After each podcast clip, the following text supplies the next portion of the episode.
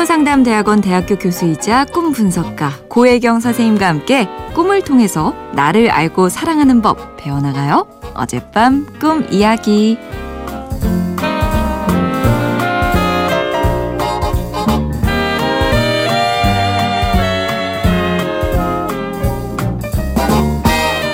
안녕하세요. 저는 8살 딸을 둔 엄마 김미희입니다.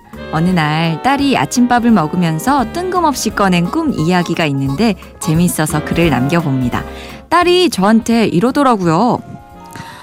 엄마, 엄마, 나 엄청 재밌는 꿈 꿨죠? 있잖아, 꿀꿀이 돼지에 날개가 달려 있는 거야. 어이, 진짜, 이거 너무 짱이었어. 날개 달려 있는 꿀꿀이.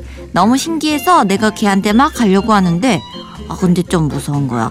아니 근데 엄마 이 꿀꿀이가 말이야. 자꾸 내 길을 가로막아. 꿀꿀이 너 자꾸 내 앞에 와. 그래서 살금살금 옆으로 지나가려는데 아 이게 완전 꿀잼인 거야. 재밌었죠? 날개도 막막 신기하고. 우와! 딸의 이런 꿈 이야기를 듣고요. 저는 어떻게 했을까요? 내 딸이 돼지 꿈을 꾸다니. 바로 달려나가서 복권을 샀습니다. 그런데 꽝이더라고요. 선생님, 어린아이가 꾼 꿈도 의미가 있을까요?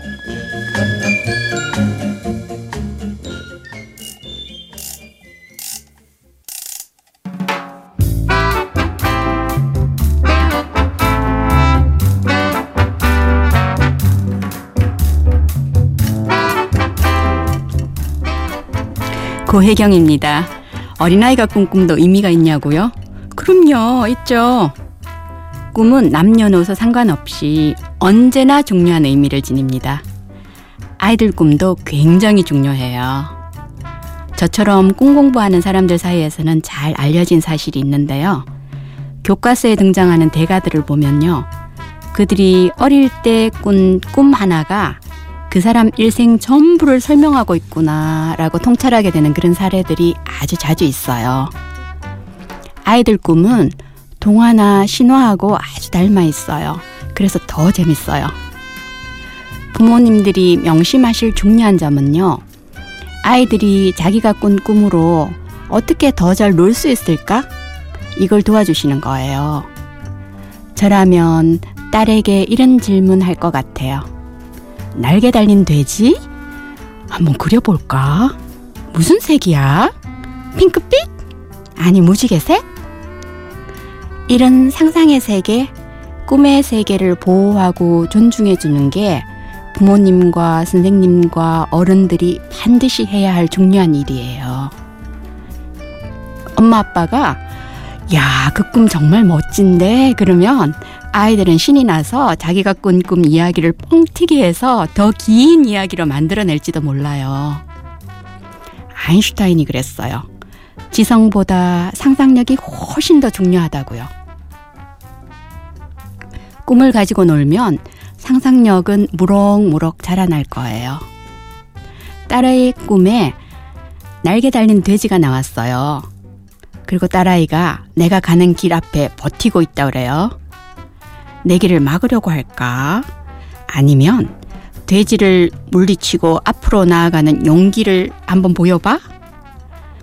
무섭지만 살금살금 다가가서 손가락을 한번 콕 찔러보면 돼지가 친구야 하고 말할지도 모르죠. 돼지는 아이들이 사랑해서 그림책에 단골로 등장하는 동물이잖아요. 너무나 무거운 돼지가 가벼운 날개를 달았다? 이걸 철학자들은 역설이라고 해요. 인생에 있어서 제일 어려운 화두인데 아이들은 그냥 저절로 알고 있어요. 저는 아이들 꿈을 보면서 배운 게 있는데 아이들은 아직 덜 자란 존재가 아니라 모든 것이 이미 다 있는 완전한 존재라는 사실이에요. 미시 딸아이의 꿈도 호기심도 앞으로 펼쳐질 모험 가득한 삶도 열린 마음으로 그냥 지켜보세요. 복권에 당첨되는 것보다 더 특별한 일이 많이 일어날 테니